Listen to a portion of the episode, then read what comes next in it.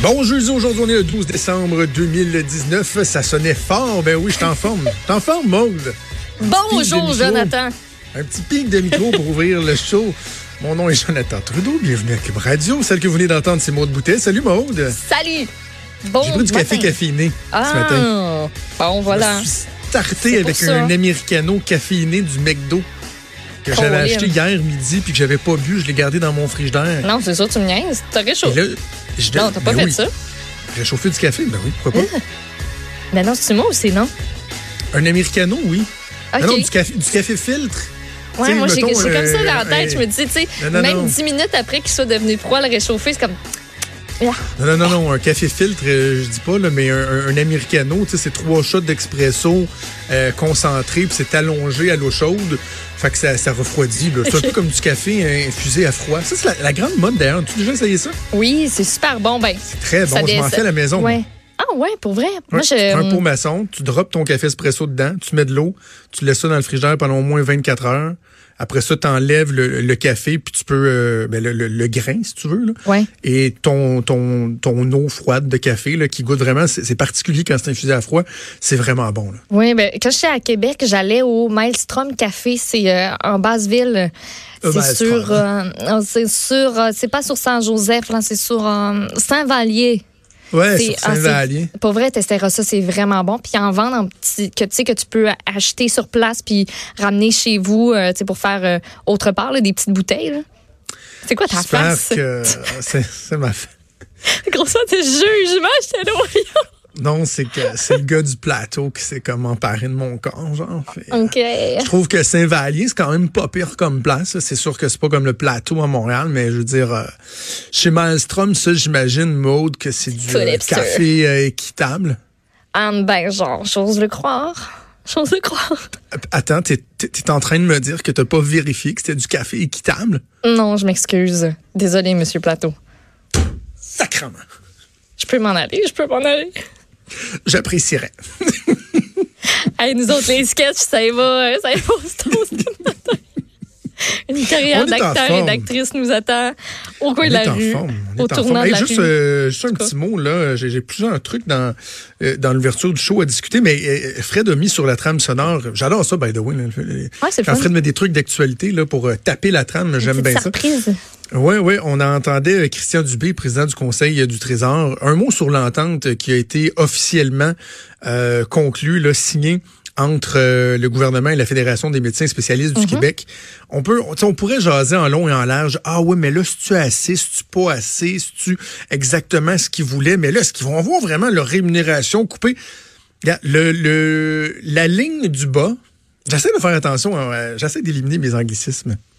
C'est beau. j'aurais dit le bottom line. là. Oui, La, li- La non, ligne c'est bas. ça? ça va? Excusez, il y a vraiment quelque chose de spécial sur la console. Un crayon. On appelle ça Non. un crayon, non? C'est une bébé. Pense à une joke, euh, pense à un Quoi? jeu de mots que j'ai fait hier en ondes. Non. Voyons. Ok. Que bien. Weird, sa console. Sa console. Retroussé puis tout. Wesh! Donne pas des détails. Je, je sais pas ce qui s'est passé. Où est l'inconnu? Voilà. Ça m'a fait perdre le, le fil. J'ai perdu le poil. Le film de ta ligne du bas, là. Euh, oui, c'est ça, le bottom bas. line, la ligne, la, la- la ligne du bas. La réalité, là, c'est que le gouvernement voulait aller chercher des sommes. Les médecins spécialistes ont dit, regardez, savez-vous quoi? On l'avait négocié, on l'avait pas volé, cet argent-là. En même temps, on veut que ça fonctionne. On était cœurés de se faire fesser sa tête. Euh, on va collaborer avec le gouvernement. Puis il y aura des sommes récurrentes. Ça va atteindre, juste d'ici en 2022, 500 millions par année. Puis le gouvernement, ben, il va euh, remplir une partie de son engagement. En plus, si vous voulez qu'on soit 9 9 en bas de la moyenne canadienne, ben voilà, c'est fait. Est-ce qu'on peut juste, s'il vous plaît, euh, vous voulez pas applaudir, parfait, applaudissez pas. Vous voulez pas vous réjouir, ok, réjouissez-vous pas. Juste s'en contenter. Juste, au- à la limite, au minimum, s'en contenter puis dire, ok, on passe à d'autres choses, gang. Est-ce qu'on peut passer aux autres problèmes du système de santé, là, puis voir comment cet argent-là qui va être économisé, s'assurer que, par exemple, des salles d'opération vont être ouvertes plus longtemps? Parce que souvent, il y a des médecins, par exemple des chirurgiens, qui sont obligés à trois heures d'arrêter leur journée, même si eux auraient vu d'autres cas, ou sont obligés même d'annuler des cas qui étaient prévus dans la journée Parce qu'il y en a d'autres qui ont un peu plus complexe que prévu. Prends à trois heures, il n'y a plus d'équipe au bloc opératoire d'infirmiers, d'infirmières, fait qu'ils sont obligés d'annuler. Le chirurgien, lui, sa journée était, était bouquée pour ça, il continuerait, il peut pas. Est-ce qu'on peut s'assurer qu'on va avoir davantage de ressources pour qu'on puisse opérer plus? Peut-on s'attarder maintenant à ce genre de questions-là, puis essayer de, de d'assainir, de réassainir, ça n'existe pas, mais je l'invente, de réassainir la relation entre la population et le, le, corps médical? Il me semble, là, on est rendu là. Ça va être correct, les oppositions. Là. La petite game politique de dire, bah, c'est ça, le gouvernement là, avait dit un milliard, finalement, c'est pas un milliard, puis c'est toujours bien un demi-milliard par année qui ont été cherchés dans une entente qui était signée, là. Ouais. Dûment signée, était légale, cette entente-là, là. Ratifiée, puis tout, puis tout, puis tout. Et les médecins ont fait leur part, le gouvernement a mis de l'eau dans son vin, on en arrive à une entente. C'est comme ça que ça devrait marcher toujours, des négociations. Donc, qu'on passe à d'autres choses, là, et qu'on les médecins puissent... Euh, se concentrer sur la tâche et que les, hommes et les femmes politiques se concentrent aussi sur ce qu'ils ont à faire. J'espère, j'espère une fois pour toutes que la page sera tournée là-dessus. Parlant de politique, euh, un petit mot sur le premier ministre Legault. Mm-hmm qui, euh, qui était avec euh, le gouverneur de la, Californie hier. Et si vous n'avez pas entendu euh, la, la, la, Californie, la Californie, si vous n'avez pas entendu cet échange-là, c'est un photo-op, tu sais prise d'image, puis bon, ils font du du, du, langage, là, à bâton rompu. Encore là, j'avais mm-hmm. dit un anglicisme. Mon Dieu, qu'on utilise trop d'anglicisme. Antoine Repitaille serait pas fier de moi, mais je suis un effort. Hey, il a débarqué ici, d'ailleurs. Eh, je pourrais venir... Ah, il pourrait venir s'asseoir avec nous tantôt.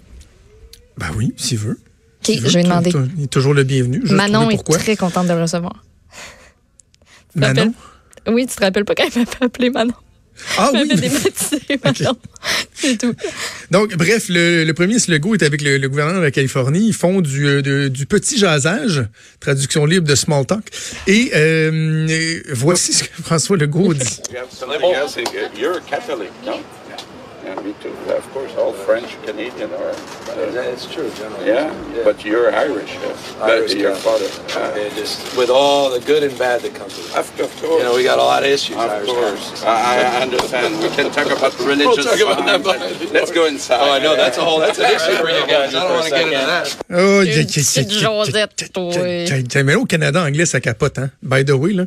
Ça capote plus parce que, parce qu'ici, il y a eu des articles, ça a été rapporté, mais moi, j'en ai pas tant entendu parler ce matin. Je l'ai lu. Je suis passée à autre chose dans ma vie. Mais, mais ça va continuer, je te le dis tout de ah suite. Là. Surtout que c'est propice aujourd'hui. Et, et, je t'explique pourquoi.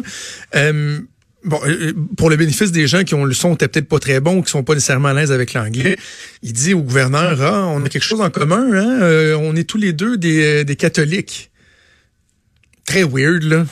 Quand, est-ce que tu abordes quelqu'un de même? Et là, François Legault dit, ben, c'est sûr, il dit, tous les Canadiens français sont des catholiques, je suis forcément catholique. Et là, l'autre dit, ah oui. Puis là, bon, il continue la, discussion. c'est quand même, c'est bizarre là, de dire que tous les Canadiens français sont catholiques. Là. Pourquoi avoir choisi ce, sujet-là de pour prendre, se serrer la main, faire des petites photos? On peut pas juste dire qu'il fait, elle fait beau hein, aujourd'hui à Québec. En tout cas, il y a de la neige. Fait voir. Je, un, un, petit jazzette comme ça. Là, non, non, c'est très spécial. C'est très bizarre. Mais là, le problème, c'est que, quand je te dis que ça va faire discuter, c'est que dans le Canada anglais, où ils nous voient comme une gang de racistes à cause de la loi 21 sur la laïcité, ils se disent, ben voilà, on, on vient de le voir, le préjugé catholique de François Legault qui déteste les autres religions parce que dans le fond, c'est un fervent catholique et pour lui, tous les Québécois, les vrais Québécois sont des catholiques, puis blablabla. Bla, bla c'est rien pour aider, là. C'est rien pour aider. Écoute, je, je, je, je raconte l'anecdote. que ça a viré? Je parlais avec mon euh, avec le pupitre à la joute, notre, mm-hmm. notre responsable du pupitre, Anaïs. Puis euh, aujourd'hui, à 15 h j'étais à la joute avec Thomas Mulcair, tu sais, qui est full anti-loi 21. Il tombe ce, ce peut plus, là. Il veut qu'on parle de ça. Il faut faire jouer ça, cet extrait-là. Il se peut plus parce que c'est grave. Et ah en plus, quand je te parlais du contexte, c'est que ça survient au moment où c'est aujourd'hui qu'on va connaître la décision de la Cour sur la demande de, sursoir à l'application de la mhm. loi 21, euh, si effectivement, comme on le pense avec le, le, billet de la juge en chef, euh, c'est suspendu, moi dire, attends-toi à une éclipse médiatique. Là. Pas mal sûr qu'on va parler juste de ça aujourd'hui, j'espère que non. Mais bref, c'était pas très, très habile. Et c'est ça, ça m'amène à te raconter l'anecdote de quand je travaillais pour le cabinet du premier ministre. J'écoutais, j'écrivais à la gang du PM euh, un matin. Oh, quand ton PM est à l'étranger, puis toi, t'es, t'es, t'es, tu restes derrière, là. Mm-hmm. Une couple de personnes qui l'accompagnent, puis toi, t'es au cabinet. Tu gardes le fort. tellement hâte qu'ils reviennent. là. Sérieusement, là, parce que il y a comme un phénomène qui fait que les premiers ministres, qui soient-ils, peu importe qui soient-ils, un moment donné, deviennent lousses en mission. Tu sais, ils sont comme dans une bulle, ils sont reçus Ouais. par des gens avec tous les égards. Décontracté. Ah oui, puis quand tu es aux États-Unis ou même euh, en France, ben, en fait, peu importe où tu vas, c'est le la sécurité du pays hôte qui te prend en charge. C'est pour ça que François Legault, là, on le voit dans les gros escalades en Californie, les gros La véhicules. grosse puis affaire. Il y a ces gardes du corps en plus des gardes du corps de l'État qui ont tous des petits micros dans la manche. C'est la grosse affaire. Là. Et là, un moment donné, ils deviennent comme trop à l'aise. Tu sais, comme le, le chest sorti, là. Ouais. Ouais. Genre, hey, Hey, ça va salut. bien? Salut toi, salut toi. Puis Oh, toi, yeah, Google, toi, Netflix, toi. Hollywood. Et là, Oui, il en échappe. C'est toujours Ouais. de même. Fait que quand ton PM est en mission, tu pries le bon Dieu pour qu'il l'échappe pas trop puis qu'il revienne en un seul morceau. Oh, voyons. Et là, euh, ben, c'est ça. François Legault en, en a échappé une. Alors, euh, voilà. Hey, avant d'aller euh, à la pause à notre premier invité, j'ai euh, mon petit commentaire éditorial du jour à faire. Tiens, on va faire ça maintenant. L'édito de Trudeau. L'édito de Trudeau. Je sais que mes collègues Benoît Dutrisac et Mario Dumont en ont glissé un mot ce matin, mais euh, un moment donné, il faut dénoncer les dérapages de la mairesse de Montréal, Valérie Plante. Si vous n'avez pas vu ça passer, ça s'est produit euh, au cours des dernières heures. Il y a le chef de l'opposition, Lionel Pérez, qui, au moment euh, d'être, euh, de, prendre la parole euh, lors euh, du conseil municipal, parlant de la propension à dépenser de la mairesse, de vouloir augmenter les revenus, mais toujours dépenser davantage, davantage, a dit la chose suivante. La mairesse veut avoir le beurre et l'argent du beurre et le sourire de la fermière, a-t-il dit? Quand même été poli parce qu'on saura tous que l'expression euh, traditionnelle dit et le cul de la fermière. C'est une expression que parfois Jean Lapierre utilisait, qui faisait rire bien, bien, bien les gens parce que euh, déjà, il y a quelques années, j'imagine, on n'était pas aussi politically correct qu'on l'est maintenant. Donc, Lionel Pérez, d'aucune façon, on voulait être sexiste envers la mairesse Plante, qui, elle, s'est empressée de dire, oh, un instant, là, un instant, c'est inacceptable, ce commentaire-là, c'est du sexisme. Et ça, ça survient quoi, à peu près dix jours après qu'elle ait dénoncé les propos de Luc Ferrandez, son ancien bras droit, qui euh, avait dit qu'elle dépensait trop. Ben, elle dit, bon, c'est ça, c'est des messieurs, là, qui disent que je dépense trop. Puis j'étais habitué que des messieurs viennent me faire la leçon c'est quoi cette idée d'associer à du sexisme, à de la misogynie, toute espèce de forme de critique envers le leadership ou les décisions qu'une mairesse peut prendre? Soyons bien clairs. Est-ce qu'il y a encore du sexisme dans certaines sphères de la société, même dans la politique? Oui, assurément. Je le reconnais. Peut-être pas souvent à micro ouvert, en tout cas moins à micro ouvert, mais je sais que ça se passe encore en coulisses. On a notamment parlé de la- la tonalité des critiques que reçoivent les femmes politiques sur les médias sociaux, par exemple. Tout ça demeure. Mais cette espèce de propension à crier au sexisme et à la misogynie, dès qu'une personne adresse un reproche à une femme politique, moi, j'en ai vraiment soupé. À la limite, c'est dangereux. Puis Lionel Pérez le disait là, un instant, c'est pratiquement de la diffamation. On m'accuse d'être sexiste alors qu'il n'en est rien. Puis moi, je vais vous donner euh, deux exemples que j'ai vécu euh, personnellement.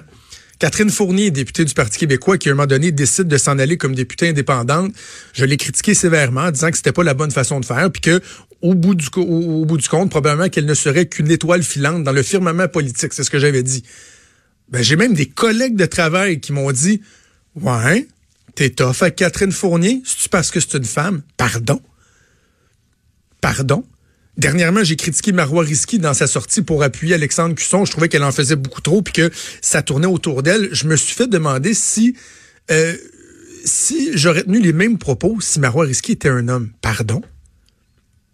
Parce que ce qui serait plus grave, j'ai envie de dire, que de juger sévèrement ou plus sévèrement une personne parce qu'elle est une femme, c'est de la juger de manière complaisante, plus complaisante parce qu'elle est une femme. C'est un peu ça, dans le fond, souvent le message qu'on reçoit. Ben là, Catherine Fournier, tu devrais pas la critiquer, tu sais, c'est une femme puis elle est jeune. Marois Risky aussi, c'est une femme, elle est jeune. Non, je m'excuse, moi, que ce soit une femme, un homme, qu'il soit blanc, qu'il soit noir, qu'il ait le teint basané, je vais toujours critiquer égal.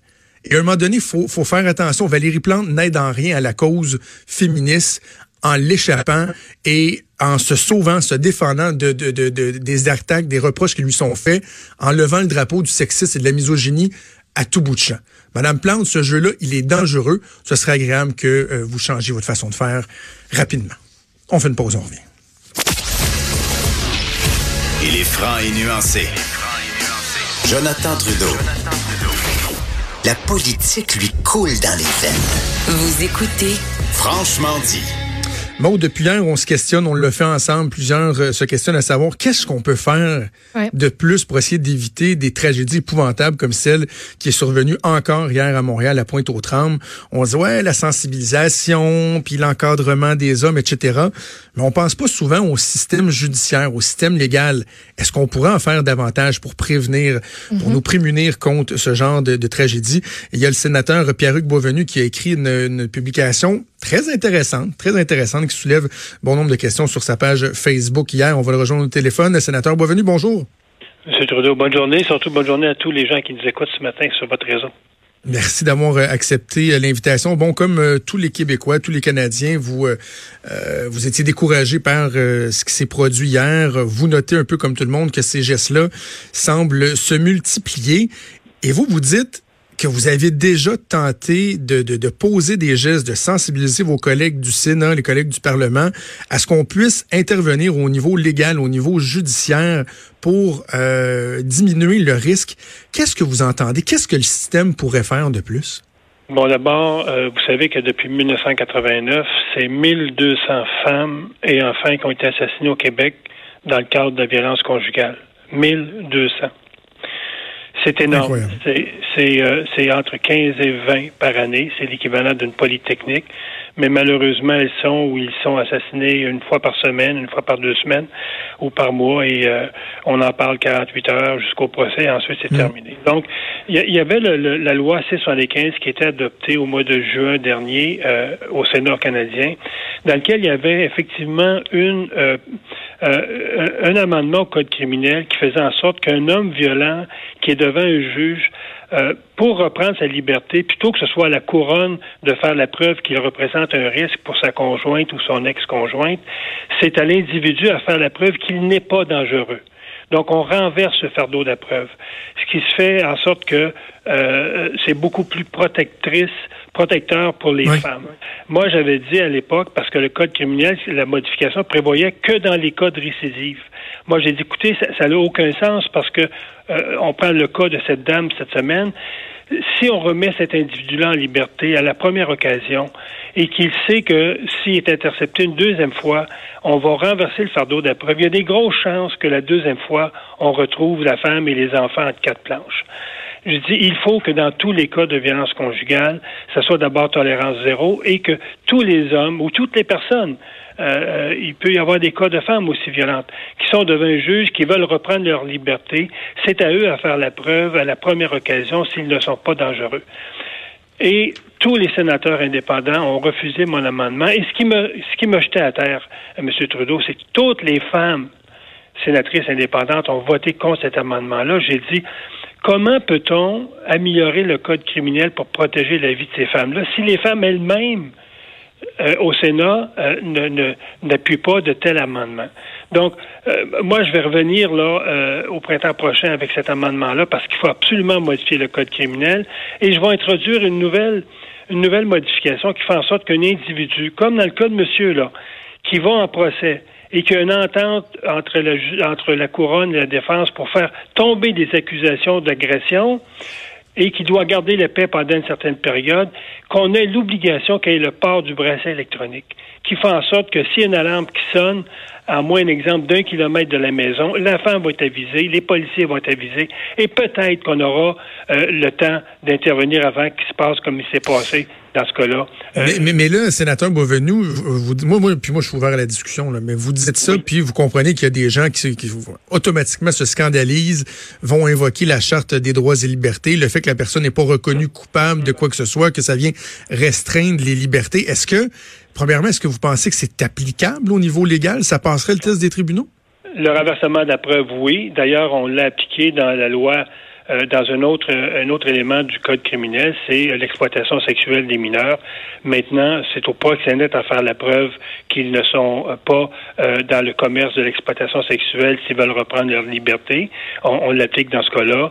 On l'applique à la, à la, commission de libération conditionnelle, un individu qui, qui est récidive à la commission de libération conditionnelle, on renverse le fardeau de la preuve. Donc ça, déjà, les, les, les cours ont statué là-dessus. Ce n'est, ce n'est pas anticonstitutionnel. Par rapport au bracelet électronique, ça s'applique déjà pour les prédateurs sexuels. Ça s'applique déjà pour les, dans les cas de terroristes. Ça aussi, ça a passé euh, l'examen de la charte. Et euh, dans le cas du monsieur, entre autres, lui avait plaidé coupable. Donc, il, était reconnu coupable, sauf qu'on a laissé tomber les accusations pour euh, négocier une, une, clause de non-proximité avec sa victime. Donc, moi, je me dis, un, on devrait, dans ces cas-là, avoir un outil pour contrôler, parce que, euh, évidemment, on n'a pas contrôlé ce monsieur-là. Les policiers n'ont pas toutes les ressources pour contrôler les, les allées et venues. Et d'autres, l'autre élément que j'introduirais, comme on le fait au niveau des gens qui consomment de la drogue ou alcool puis qui commettent des crimes, l'obligation pour ces hommes-là d'aller séjourner une semaine ou deux dans un centre d'accueil pour hommes violents pour qu'ils puissent décompresser. Le problème est là. C'est ce, monsieur-là, en sortant de la cour, quelques semaines après, il y avait encore la marmite qui chauffait. Et si mhm. on lui donne pas un support après un événement de même, c'est évident qu'il va passer à l'acte. Tout ce qu'il pense après un, sortir du palais de justice. Parce qu'on on, s'entend que le, bracelet électronique, ce serait pas une fin en soi. Ça doit s'accompagner de d'autres mesures. Il n'y a, pas de mesure miracle. Moi, tout ce que je dis, on ne peut pas, dans dix ans, dire il y a encore eu 700, 800 femmes et enfants qui ont été assassinés parce qu'on s'occupe pas d'eux, on s'occupe plus du criminel, son droit à être remis en liberté, son droit euh, à le sentencer s'il récidive. Écoutez, la, violence conjugale, on le voit, là, les, centres d'accueil pour femmes violentées ont refusé l'an dernier 15 000 femmes. Hmm. C'est un fléau au Québec. Le Québec compte pour 45 des, des enfants agressés ou assassinés de tout le Canada. On a un problème majeur au Québec et si on ne donne pas des outils pour contrôler ces hommes-là, si on n'oblige pas ces hommes-là à aller chercher de l'aide, ben, M. Trudeau, on va se parler l'an prochain et le Québec aura, encore perdu 25-30 vies d'enfants et de femmes tout à fait innocentes. OK, bien, sénateur Beauvenu, on va suivre euh, vos démarches euh, en ce sens-là. Je sais que le, temps nous presse, mais je veux que vous glissiez un mot sur une initiative que vous allez mettre de l'avant aujourd'hui, un projet de loi qui va être déposé concernant la santé mentale des jurés, des membres de jury, suite à des procès qui peuvent les affecter. Euh, qu'est-ce que vous voulez faire exactement? Vous savez qu'actuellement, euh, si vous participez, vous, dans un procès comme membre de jury, le code criminel est très, très strict. Vous ne pouvez pas divulguer aucune information que vous avez obtenue lors des délibérations, que ce soit des photos que vous ayez vues, que ce soit des échanges entre les membres du jury. Vous ne pouvez pas échanger là-dessus. Ce qui faisait en sorte que euh, un membre de jury, un exemple, prenons le procès Turcotte, vous voyez les enfants, les photos des enfants qui ont été assassinés à coups de couteau, vous pouvez sortir de là avec un traumatisme très élevé et pire que ça, c'est que le juge va vous dire en sortant du procès, si vous divulguez de l'information, vous êtes sujet à être poursuivi au criminel. Donc, il y, a des membres du jury qui sortent souvent maganés et c'est des années après qu'ils vont vivre ce traumatisme-là. Ce que je veux faire, moi, dans le code criminel, c'est d'exclure euh, un jury, il pourrait rencontrer un psychiatre ou un psychologue pour se faire traiter et de parler qu'est-ce qui s'est passé lors des délibérations du ben jury. Oui. Qu'est-ce qu'il a vu comme photo? Qu'est-ce qui l'a traumatisé au point que cet individu-là devient euh, non fonctionnel dans la société? Donc, c'est tout simplement de dire, si vous êtes membre d'un jury et que vous vivez un, trouble, un, choc post-traumatique après avoir vu des choses horribles, bien, vous pourrez maintenant en parler à un psychiatre et un psychologue sans euh, être poursuivi en justice pour avoir divulgué de l'information. Est-ce qu'il y a de l'ouverture de la part du gouvernement à votre connaissance? Le projet de loi avait été adopté à la Chambre des communes. Euh, c'est mon euh, collègue Cooper qui l'avait présenté. Il avait été adopté à l'unanimité. Moi, j'ai eu quelques discussions avec mes collègues indépendants, donc la sénatrice Motion, qui a déjà été membre du jury, qui a vécu ce traumatisme-là, hmm. qui a dû consulter des années après. Et euh, les deux ensemble, on va former, je pense, une bonne équipe pour faire en sorte que ce projet de loi-là soit adopté rapidement au printemps. Absolument, ça tombe sur le sens. Le sénateur Pierre-Hugues Boisvenu, merci d'avoir prêté à nous parler. C'est toujours apprécié. Je trouve je terminerai en invitant les, les, centres de femmes violentées à prendre connaissance de mon poste parce que je vais avoir besoin d'elles pour faire avancer là, les éléments du code criminel pour protéger les femmes qui se retrouvent dans ces centres-là.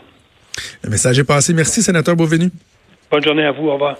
Merci beaucoup. Euh, Maude, je sais pas, toi, que le bracelet électronique, comment tu, tu vois ça? Parce que euh, moi, j'ai lu le, la publication euh, du sénateur très tôt ce matin, puis je me disais, mm aïe, tabarouette, tu sais, ça va loin, ça va loin. En même temps, euh, dans des cas bien, parce que ça préviendrait pas tous les cas. Hein. Si je pense celui de Tétroville, le dernier, sauf erreur, il n'y avait pas eu de judiciarisation. On parlait de, de, de problèmes psychiatriques et tout. Mais dans des cas où effectivement il y a eu la violence conjugale, est-ce que ce serait pas effectivement un moindre mal que de dire on va s'assurer que la personne se tienne loin euh, de son ex-conjoint ou son ex-conjoint? C'est ça, c'est un moyen, mais ça peut pas venir seul. Ouais. Tu peux pas dire on va y mettre un bracelet, on va le watcher, puis, euh, puis ce sera tout. C'est ça pourrait aider, mais c'est pas ça le problème. Le problème, c'est les ressources. Autant pour les femmes que pour les hommes, tu sais. C'est ça, parce que euh, autant comme je te dis, est-ce que ce serait un moindre mal? Je, suis prêt à me poser la question. Par contre, autre petite réserve, c'est l'écran de fumée. sais, la perception de sécurité, de fausse sécurité, parce que quelqu'un qui est déterminé à en finir non seulement avec la vie de, de son ex-conjointe, mettons, et de ses enfants, et de sa vie aussi. Est-ce que vraiment le petit bracelet va l'empêcher? Il ne peut pas prendre un, bon vieux cutter puis l'enlever puis la police n'a pas le temps d'arriver. Ah, puis même à ça, il va, prendre le, va peut-être prendre le risque pareil. Tu te dis, si moi je suis plus vite que autres, il n'y aura pas quelqu'un qui va être assis puis qui va avoir, ça va y biper d'en face quand il va être à tant de mètres de la résidence où il n'y a pas le droit d'être. Je... Je, mais en même temps, je, sais pas. oui, ça peut être sécurisant, mais il faut pas créer de sentiment de fausse sécurité non plus. Ça peut pas être une fin en soi. Ça peut pas être une fin en soi, ça c'est sûr, mais euh, je pense que le sénateur Boisvenu a, a le mérite de vouloir alimenter la, discussion. Puis quand il y a des gens comme, comme nous qui disions, euh, écoute, on a l'impression qu'on sait plus quoi faire, ben, on se rend compte qu'il y a d'autres avenues aussi qui pourraient être, euh, qui pourraient être exploitées, qui pourraient être envisagées. On va faire une pause et on revient dans quelques minutes. Bougez pas.